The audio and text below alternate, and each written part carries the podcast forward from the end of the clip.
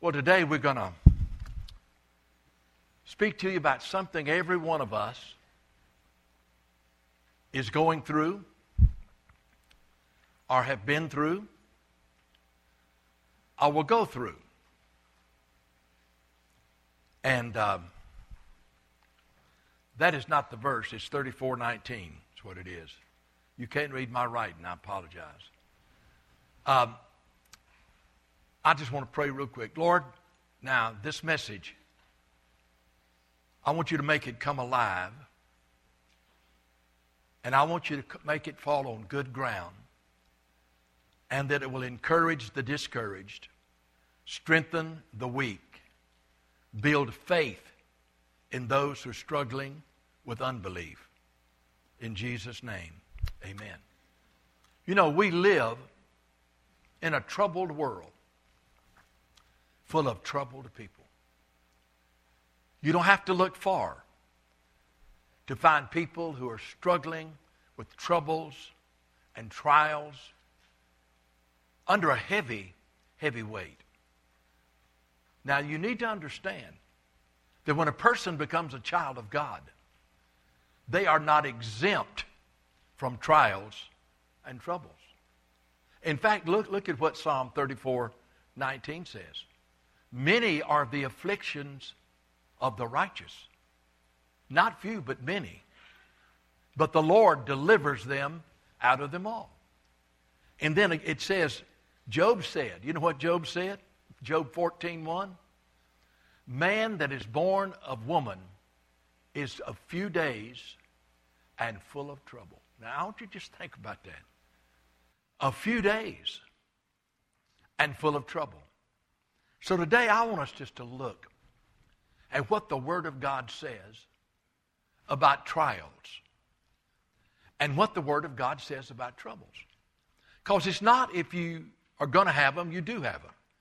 It's not if you're going through trials or, or coming out of trials or going through that you really don't understand all that's going on. So we need to know what God's Word says about when we are going through trials. James chapter 1, open your Bible if you'd like to, it'll be on the screen as well. But he talks about trials. He, he calls it, he said, and, and, you know, really, you, you can't believe the way he starts this thing in James 1 2. My brethren, count it all joy when you fall into various trials. And the translation there in the Greek is, My brethren, count it all joy when you fall into various fiery trials. The Greek word is peirasmos, fiery trials. He says, Count it joy when you go through fiery trials. He said, Why? Look at verse 3.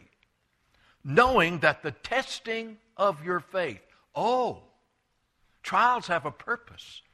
They have a purpose, y'all they test our faith. You really don't know how strong your faith is until it's tested. I heard somebody say, we all want to have a testimony, but we don't want to have a test. how can you have a testimony if you don't have a test? And it says that the testing of your faith, knowing the testing of your faith, produces patience. And that means endurance enduring commitment. The testing of your faith produces enduring commitment. That's the Greek word there. And it goes on and says, But let this enduring co- uh, commitment, this patience, have its perfect work. And I'll tell you what that word perfect means as we get into the message. But let that patience have its perfect work, that you may be perfect and in complete lacking nothing. He said, God will use those trials to make you perfect and complete and lack nothing. And then he says, if any of you lacks wisdom, all right, I used to think that was just he was changing subjects. No, he wasn't. He said, now, when you go through the fiery trial, you're not going to understand sometimes why and what's going on. He said, I tell you what you do. You ask God to give you wisdom. That's what he's talking about. He said, so when you're going through the fiery trial, if you lack, if you lack wisdom, ask God. Just ask God, what's going on here, Lord? Why am I going through this? If you lack wisdom, let him ask of God, who gives to all men generously. He gives to all men generously and w- without reproach. It will be given him. But then, look what he says. But now you ask him in faith. God, I don't understand what this all is going on in my life, and I don't understand all this stuff. But Lord, I, am I'm, I'm asking for wisdom. He said, Now, I know you're going to show me. I know you're going to teach me. I know you're going to reveal it to me. He said, But let him ask in faith, no doubting, for he who doubts is like a wave of the sea driven and tossed by the wind. Let not that man suppose he will receive anything from the Lord. A double minded man is unstable in all of his ways. Now, there are three things that you find in those verses in James. James says, first of all, there's going to be plenty of fiery trials. He says there's going to be plenty of them. Then he says, well, let me tell you the purpose of them. Why does God permit us to go through fiery trials? Why? What's the purpose of them? If you know the purpose, then you will be able to have an enduring commitment during that trial. And then, how do you prepare? Or can you prepare for fiery trials? So, there's plenty of fiery trials, there's a purpose in fiery trials, and there's preparation of fiery trials. I want you to look, no, first of all, it says um, in verse 2, look what he says. Talking about there are going to be plenty of fiery trials. My brethren, count it all joy when you fall into fiery trials. He doesn't say if. He said, now if you should happen to go through a fiery trial, just count it all joy because God's strengthening your faith. No, he didn't say if. He said when. And you know and I know. Every one of us know. It's not if we go through fiery trials. It's when we go through fiery trials. And the Bible says that that's a part of our life as a child of God. Some people get the idea, well, you come to Jesus and all your problems are solved and everything's going to be just going downhill the rest of your way, of your life. Hello, that, that's not it. That's not it. Now, let me say this. Are you listening? The Bible says that our life, the fruit of the Spirit, is love, yeah. And it's joy. Well, that's the fruit of the Spirit. And peace. And gentleness and goodness and kindness. But you know what that is? That's joy and peace in the midst of the trial. That love, the fruit of the Spirit, joy and peace, doesn't mean the absence of trials, but it means that as a child of God walking in the Spirit, you have joy and peace in the trial that you're going through. And so he says, there are going to be plenty of trials. They're certain. And you know, I, I've just found that so many people are going through physical trials. I mean, just trials with your physical body. And that sometimes can be, uh, it just can wear you out. And, and you just sometimes say, well, Lord, I mean, I don't know how much more of this physical battle I can take.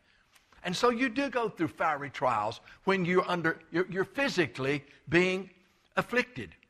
And you go through fire, fiery trials when there's mental affliction, whether it's depression or whatever it might be, or, or just anxiety, panic attacks. I don't know what all they are, but I mean, sometimes you just go through trials mentally and emotionally. And sometimes you just, uh, your emotions seem to be running every way they shouldn't go. I'm just saying, fiery trials can come physically, they can come mentally, they come emotionally. And you, we're always having fiery trials in our families, always. It's not necessarily between the husband and wife all the time. But you know, so many times once you have children and grandchildren, uh, you know, you have fiery trials in, in, in, in your family. You know, I, before we had any children, Annie and I, I knew everything about raising kids. I knew everything about it. I was going to write a book, 10 Ways to Raise Holy Children. Then we had two, and I don't even know how to write a book. Somebody tell me, will you? It's too late. One of them's 53 and one's 55. My wife's old. But anyway, I can't believe my children are 53 and 55. Woo!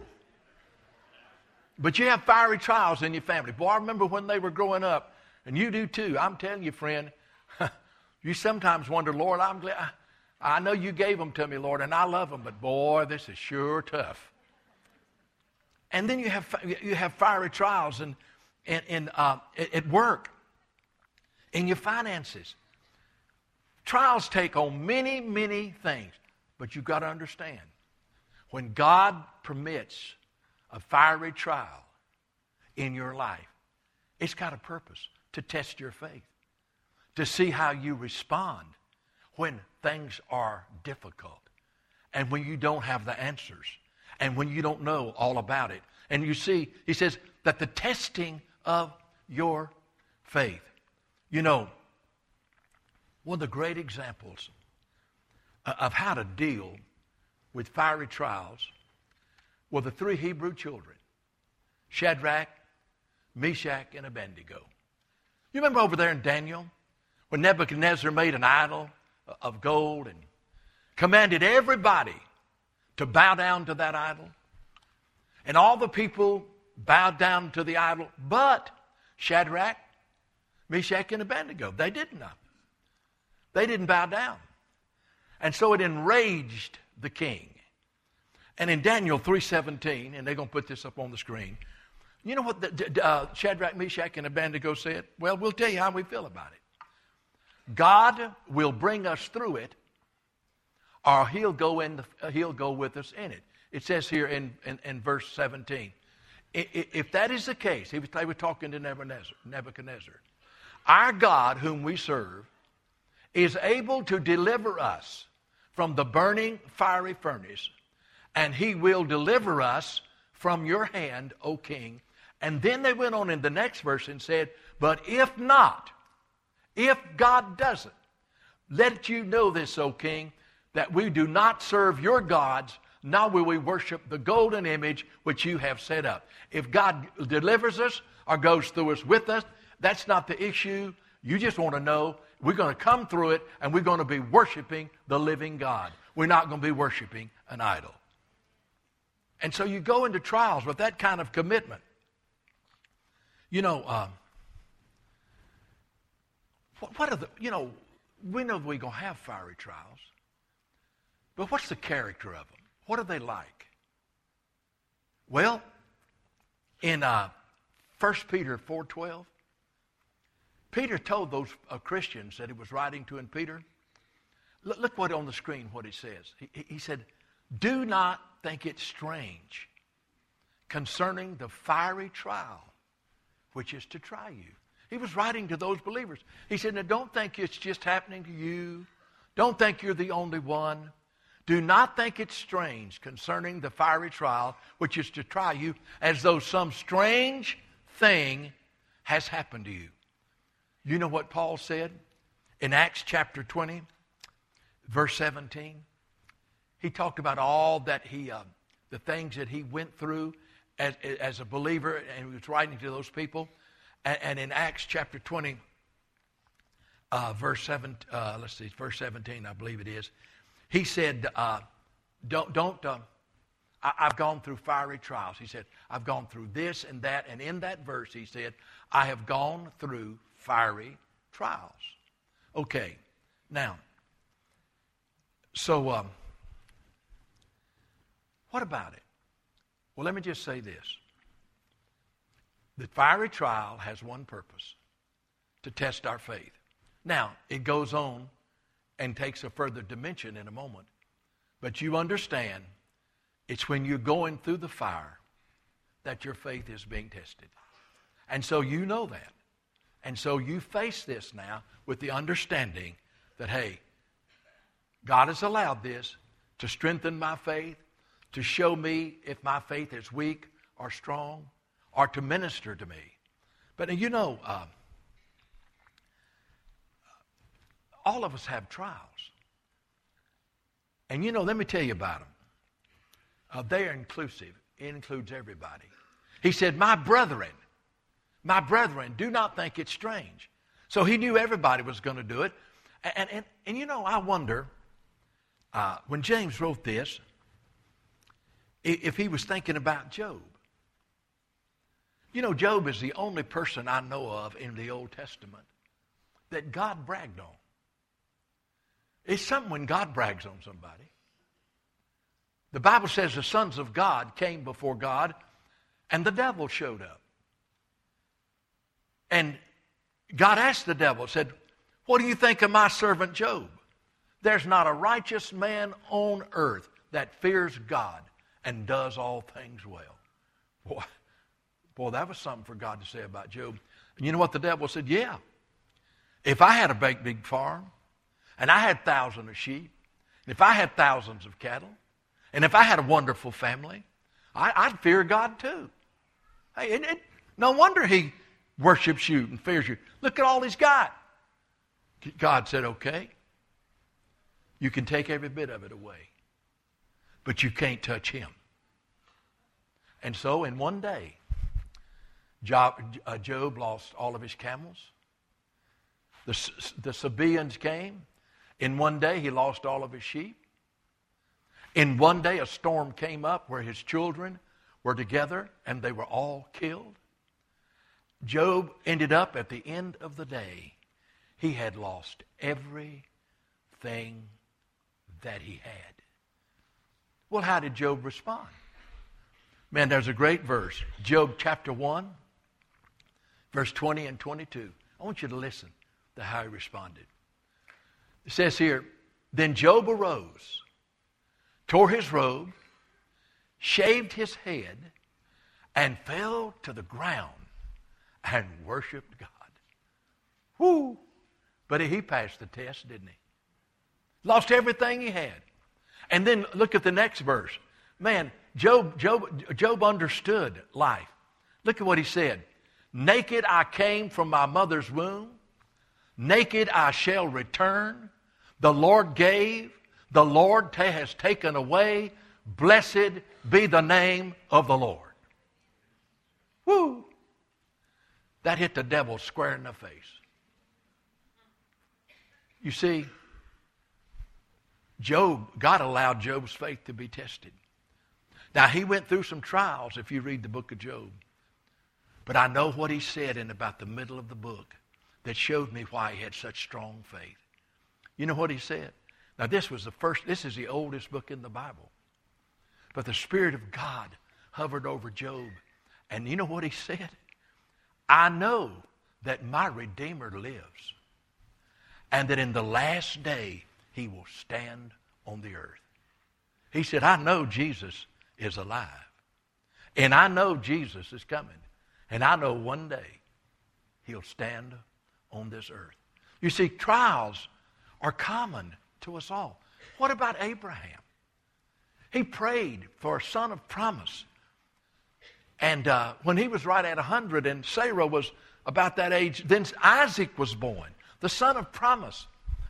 And, and, and it was through Isaac that the world was going to be blessed. And it was through Isaac that Abraham's seed would be as the sand of the sea and the stars of the sky. And then God said to Abraham, Go, go on Mount Moriah and offer him as a sacrifice.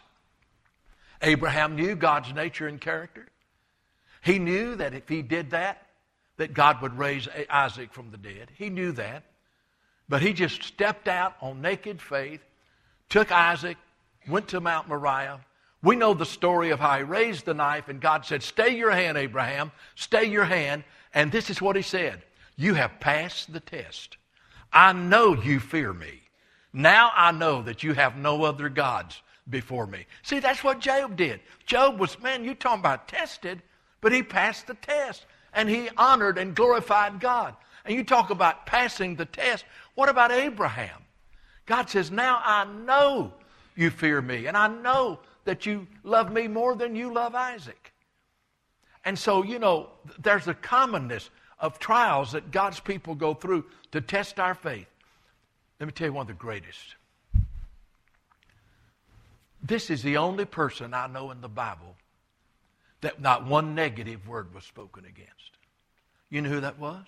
Joseph. Joseph. You remember he had that vision The coat of many, his father gave him a coat of many colors. And he went and told his brothers, I had a dream, and, and I was standing in the middle, and y'all were in a circle, and you all were bowing down to me. I'm not sure he should have told them, but he told them. Because you know what they did? They got enraged, and they had a pit, and they threw him in the pit and said, The first group that comes by here, we're going to sell him as a slave. He went from the apple of his father's eye to being in a pit, to be sold as a slave. The traders came by and they bought him. And Joseph took the journey to Egypt.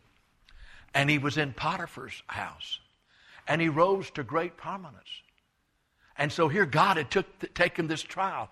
And Joseph never, ever turned his back on God. Let me tell you one of the greatest verses. You talk about something that challenged me. Here Joseph had been sold by his brothers and into slavery. And here he was in Egypt and away from his father. And and there he was in Potiphar's house and had all the, uh, the rule over his household. And then Potiphar's wife tried to seduce Joseph. And she did, and he ran from her and she grabbed his coat. But you know what? You know what Joseph said? I want to tell you what you do when you're in a trial. He said, How could I commit such great sin against my God?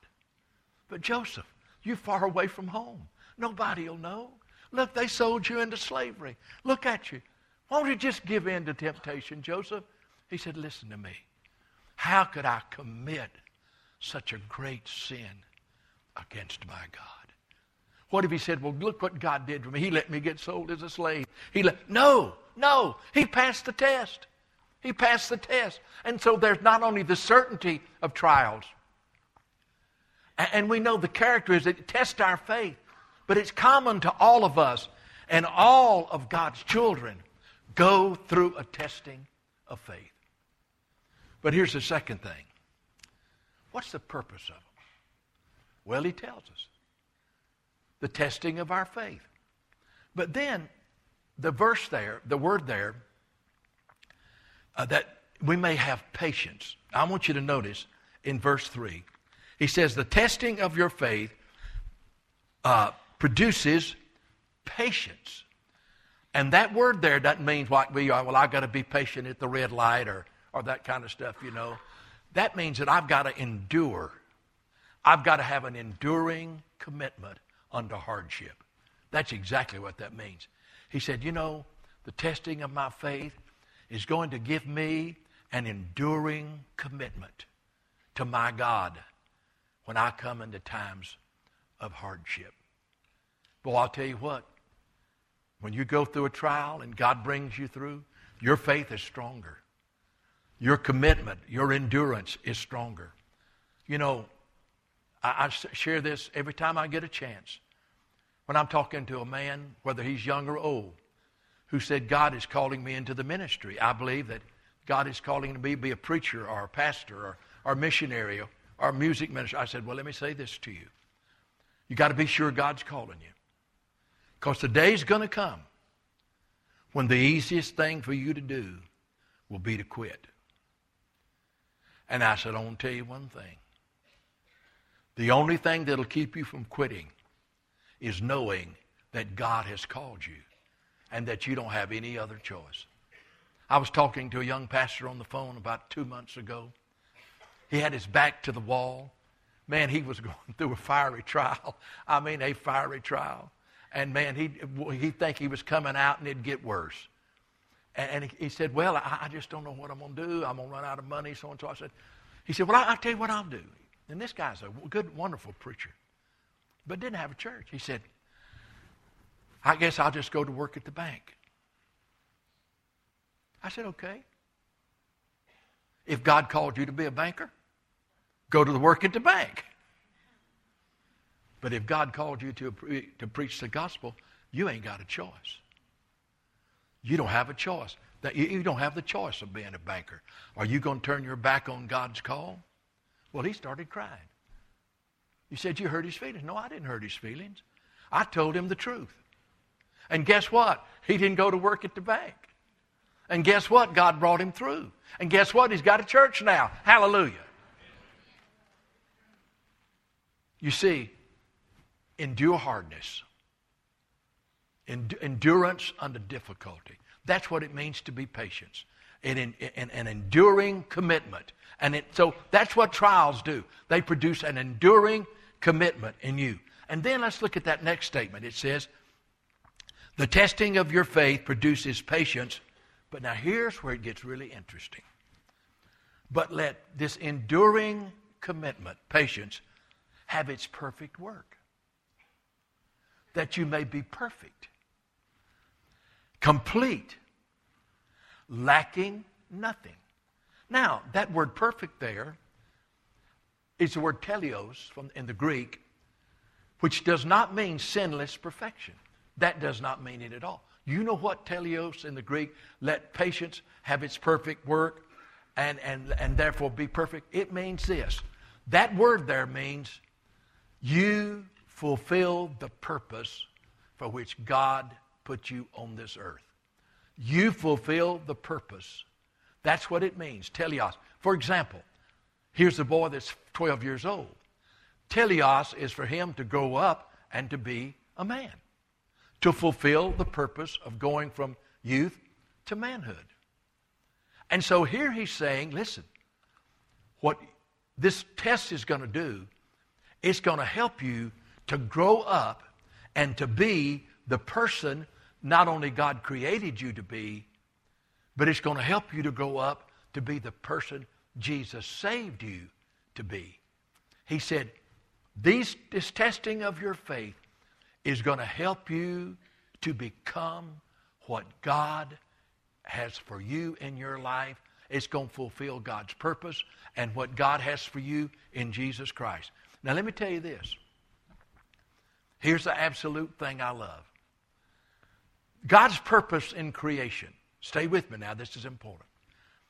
In Genesis 1:28, and by the way, guy came up to me when he came in church this morning and said, I got a neighbor that said uh, he has no purpose in living. That's exactly what he told me. He said, I don't know why I'm here for. I said, go back and start at Genesis 1:28. And you got to start somewhere where it says, and God said, let us make man in our image, after our likeness.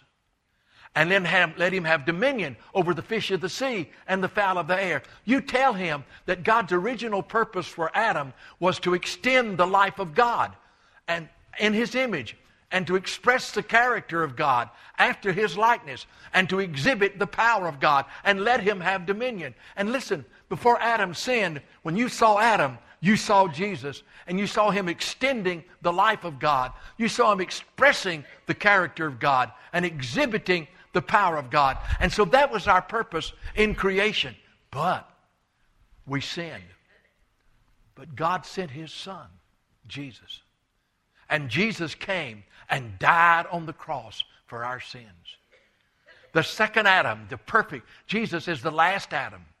And so he came and as a sinless, sinless Lamb of God went to the cross and there took your sin and my sin in his body on that cross and died for our sins, paid the ultimate price so that we could be forgiven. And God raised him from the dead, and he's alive today. And you know why he's alive? To live his life in us. And so you know what the purpose is? You know what? Let it have its perfect work. Your purpose is for you as a believer not only to have allowed Jesus Christ to live in you, but for Jesus Christ to live through you. Oh, I know the purpose of trials in believers' life.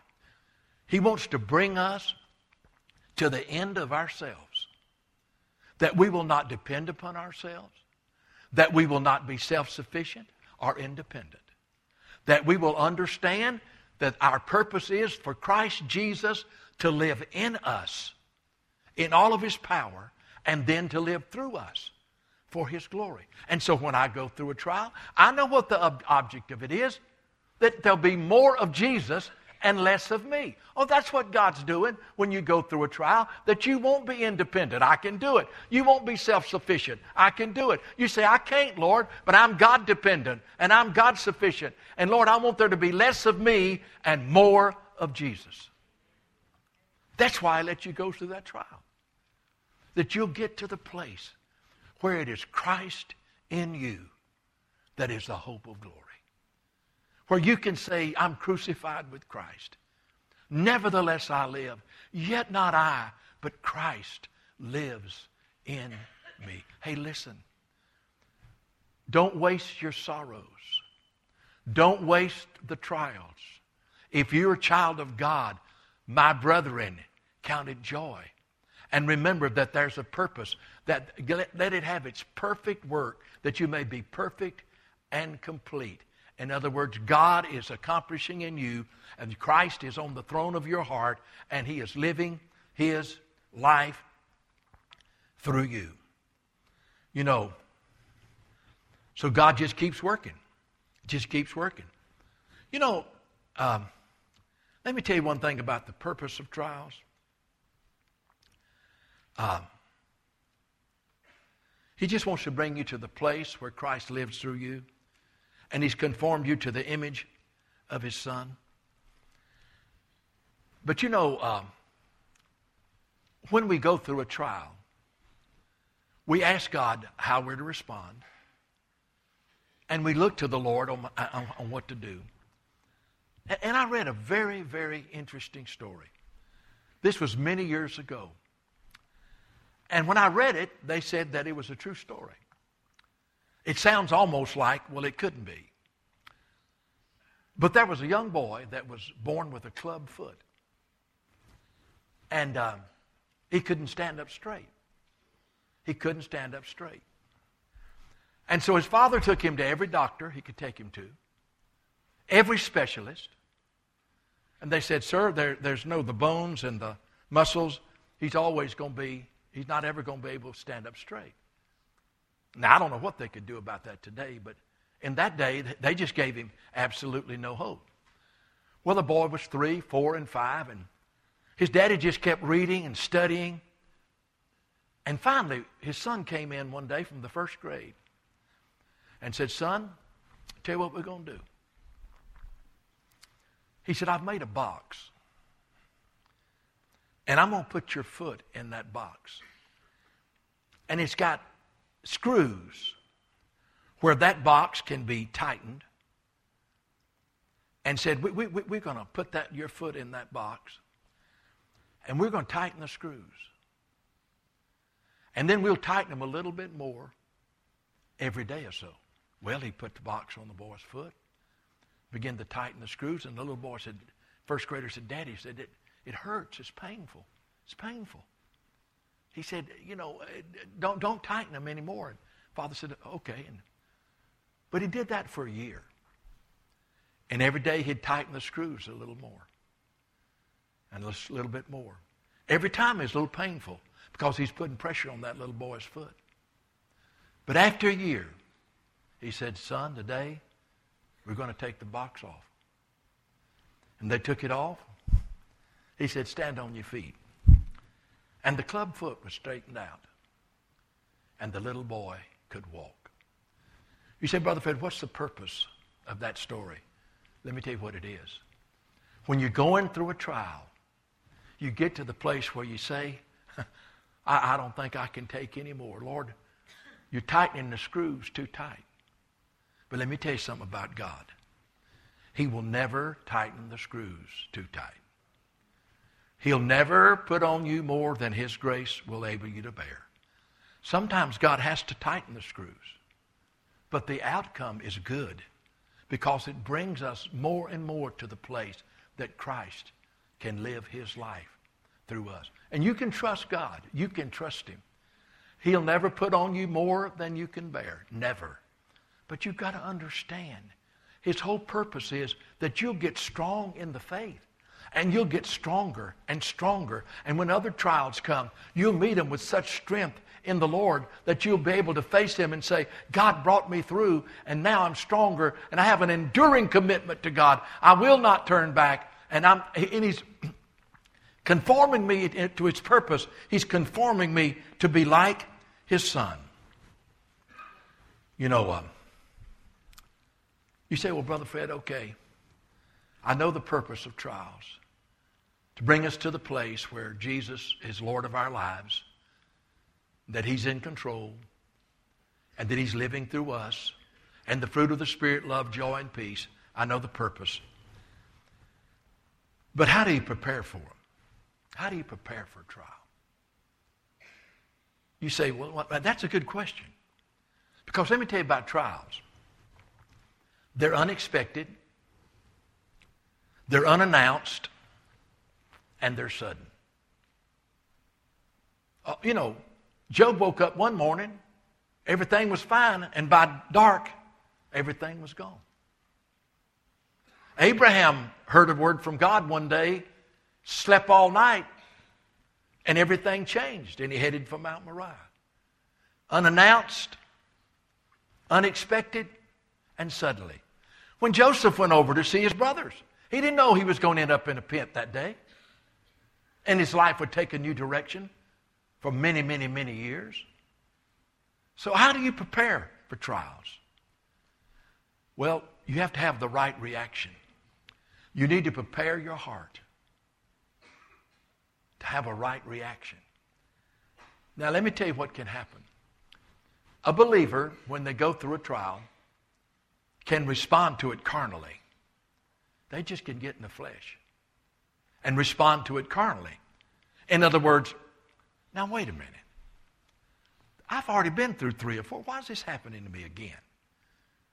I mean, I, okay, Lord. I mean, I believe you're picking on me. I, I really believe you're picking on me, Lord. I, I believe you've singled me out. I, Lord, I, I tell you, I, I mean, uh, I just feel this way about it. Enough's enough. Why me, Lord? Why me?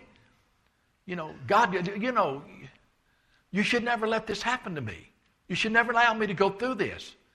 And, you can respond uh, to God and, and you say, Well, I don't understand this, Lord. I've prayed and I've done what I ought to do. I've read my Bible. I've gone to church and I've prayed. And here I am again in the midst of another storm. God, I want to ask you a question. Where are you in this thing anyway? Would you just tell me something about this? And, and you can react. you, you can react in a, a wrong way. You can react carnally. But you know what James said to do? Count it all joy. Woo. When you go through fiery trials. Count it joy. In other words, hey, Lord, I'm your child. As far as I know, I'm in your will. Can't one thing touch me unless you allow it. Now, if I'm disobedient and rebellious, I can bring things on myself. But God, I'm in your will. As far as I know, I'm right with you. And you are my shield and my protector. And can't one thing happen to me unless you permit it. Unless you permit it. So, God, you've allowed this. And so now, Lord, I just want to rejoice in you. I want to praise you. I want to thank you. And I know, Lord, that I'm going through a trial. I'm not going to stay there. I'm going through it. And I do know this, Lord. While I don't understand it all, I know that Romans 8:28 applies to me. I love you. And you said all things work together for good to those who love God and who are called according to his purpose. And his purpose was to make us like Jesus. And so you can blame God, you can get angry at God, you can say, God, why did you let this happen to me? You can get bitter, and that's and you are in serious trouble in that trial. Or you can respond and say, Well, Lord, you know, I just rejoice that you are st- testing my faith and that you're going to strengthen me in this, and I'm going to be stronger when I come through. And so, God, I just want to praise you that I, you're going to give me the strength to go through this. And, and you just start looking to the Lord, and you pray for wisdom, and you ask God to give you the strength to respond in the way that you do. And knowing that God's going to work it together for good, and that you're going to have an enduring commitment to the Lord when you get out of this. And you're going to be more like Jesus when you get through this. And Christ is going to be able to come through your life in a special way. It's just for a season. You need to thank God for your trials. Hey, I read this and I, I, I get, as far as I know, it's a true story, but it doesn't matter. It makes a good illustration. this guy was in a large charity ward, hospital. And it was so big that um, they didn't have anything to do when a person got ready to die. So what they'd do, if a person was going to die, they'd bring screens and put them around them until they passed away. Now, when they came and put a screen around your bed, you knew, well, I'm, I'm going to die. Well, this guy was just laying up there and feeling good and thought everything was fine. and they come and put the screen around him. He said, My Lord. He said, I didn't know I was going to die. I feel pretty good. But they got the screen around me, so I must be dying. And man, he got the fear of God on him. And he started crying out to God, God, I'm not ready to die. I am not ready to die. I'm not ready to meet you. And, I, and, and he'd grown up where he'd been witness to. And he said, God, I just, I need to repent of my sins and I need to be saved. And, and so he just cried out to God and cried out to God. And finally the Lord saved him and, and forgave him. And, and he was just thankful. He said, okay, I'm ready. the nurse came up and said, sir, I'm sorry. We made a mistake. We put the screen on the wrong man. You know what he said? You didn't make a mistake. Because you know what happened to me? God used this to convict me of my sin and to show me that I was lost and show me that I needed Jesus. He said, I thank God that you put the screen around me. How do you prepare for trials? Don't respond in the flesh. Every time I think about this, I'm thinking of a young man that I watched grow up who was in Christian work, who got disappointed. By the way, sometimes Christians will disappoint you. Sometimes family members will disappoint you. Sometimes people that are lost. Life is not without disappointments. Life is not without rejection. Life is not without being feel betrayed.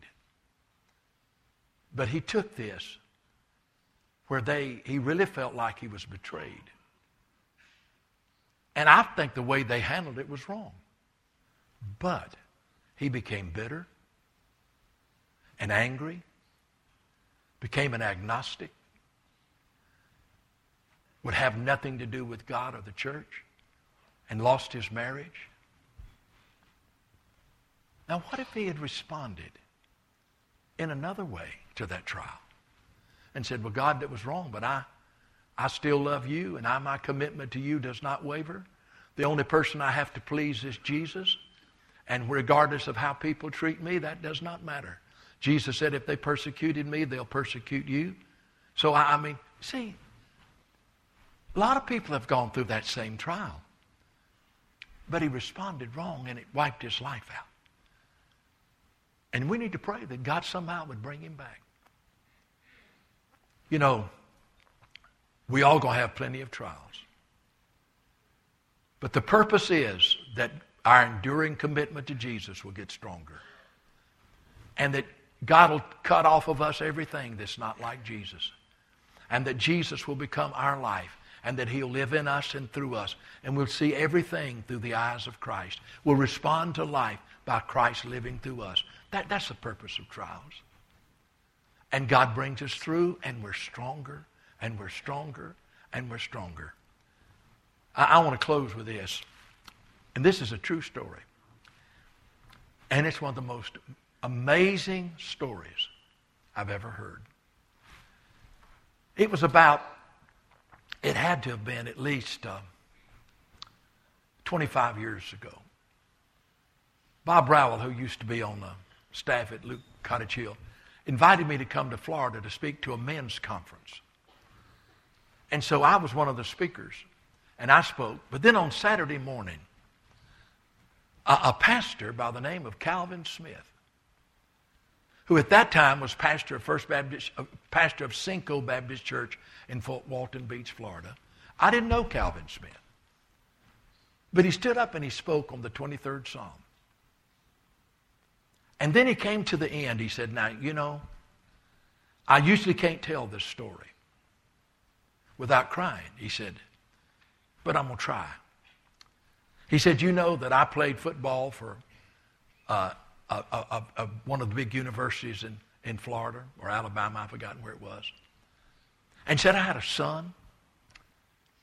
And man, he, he, I just saw in him all the potential of a great athlete. In the eighth grade, he was five foot ten, weighed 180 pounds. And I just said, man, this guy is going to be a great athlete. He went to practice one day, and he made a tackle head on, and he broke his neck. And he was paralyzed from his neck down.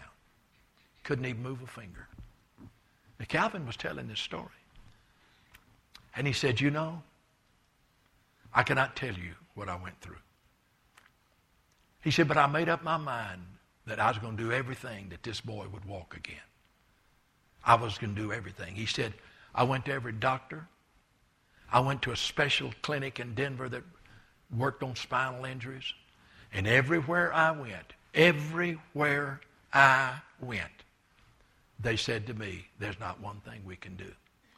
Finally, he said, I, I read and read, and finally I came to the end of my rope. I didn't know where else to turn, but I heard of a special spinal clinic in Jacksonville, Florida. And so my wife and my daughter and I, we, we took our son there to that clinic and left him for two weeks. And we said to those doctors, said, look, this is our last stop. Will you tell me if there's anything that can be done that my son would walk again? So they went back home, and after two weeks, they came back to Jacksonville. And he said to his wife and daughter, Y'all stay here at the motel. I'll go and talk to the doctor. And I'll find out what the, the diagnosis is, and I'll come back and tell you. The Calvin was telling this, and I was sitting there just spellbound. He said, I went to the doctor, and he said, Mr. Smith, Reverend Smith, he said, I've studied all the films, I've done everything. I'm telling you, your son is going to lose his sight, and he'll never, ever be able to walk again. So he said he just walked out and got in his car and just sat there and sobbed for an hour. Then he went back to the motel and knocked on the door, and his wife came, and he just fell in her arms, and they both just wept for an hour. But that's not the end of the story. He said, Will you just stay here, and I'm going to go across the street, get some hamburgers for us. So Calvin walked across the street to get some hamburgers, and as he's walking across the street, he noticed a crumpled piece of paper laying in the street, and something said, Pick that up. He said, I'm not going to pick that up in a busy street. And he went over and got the hamburgers. He came back the same way that he went, and he came again on that crumpled piece of paper. And something said, Pick up that piece of paper. And then he said, Would you mind if I tell you what was on that piece of paper? He says, I have it in my billfold, and it's in plastic. I picked up that piece of paper. In the middle of a busy street in Jacksonville, Florida.